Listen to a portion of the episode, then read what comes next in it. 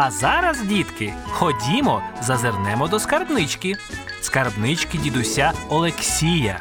Сьогодні ми слухаємо продовження надзвичайних пригод мишенятка Борі.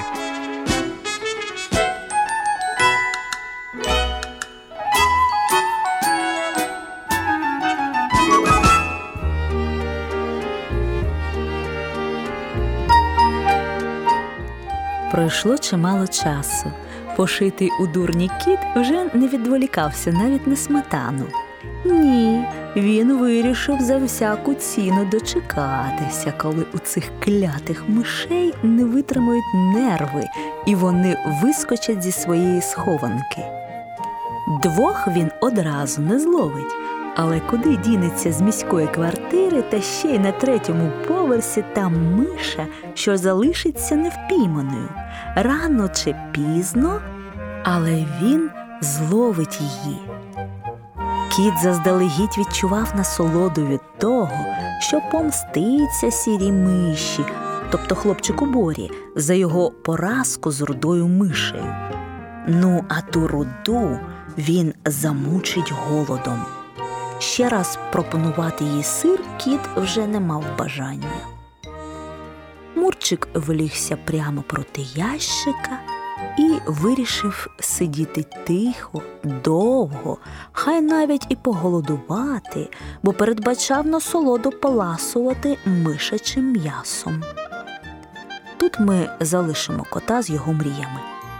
А в цей час мишенята, зважаючи на дійсну загрозу від впертого мисливця-охоронця, вирішили трохи зберегти свої сили, відпочити.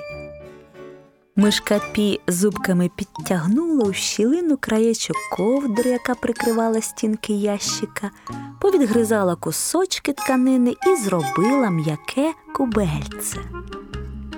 Що будемо далі робити?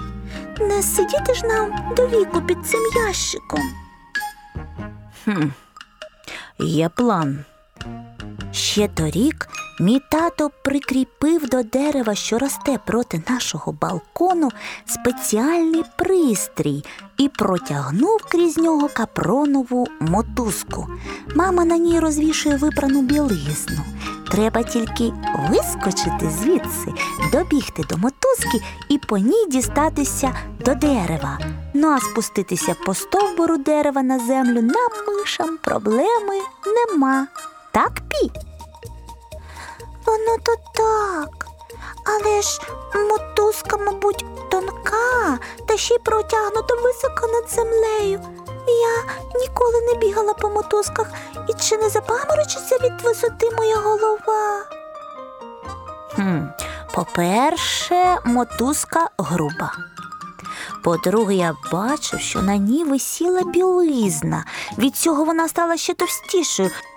Ми по ній легко пробіжимо, а от кіт цього зробити не зможе, бо ризикує зірватися і гепнутися додолу.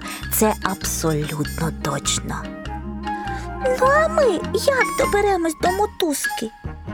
На дворі тепло. Мама відчинила вікно і перекинула через підвіконня ковдру так, що її край висить зі сторони кімнати і дістає до підлоги. По ній ми вискочимо на підвіконня, пробіжимо декілька сантиметрів ліворуч і потрапимо на мотузку, а зараз трохи відпочинемо по черзі.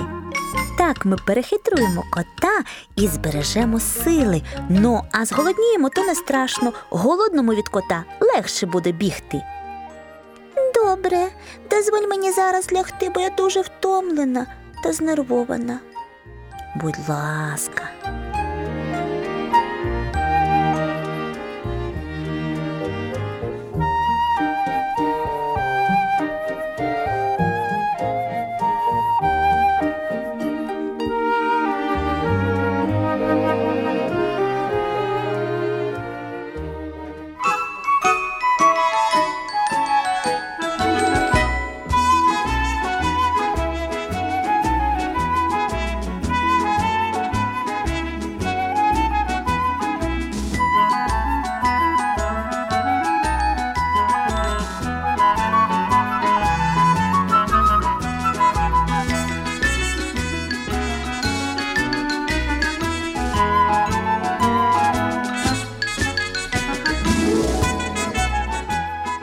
Скарбничка дідуся Олексія зачиняється до завтра.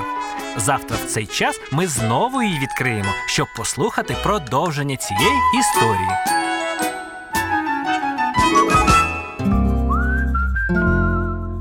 Підготував програму дитячий письменник Олексій Михайлович Полосін.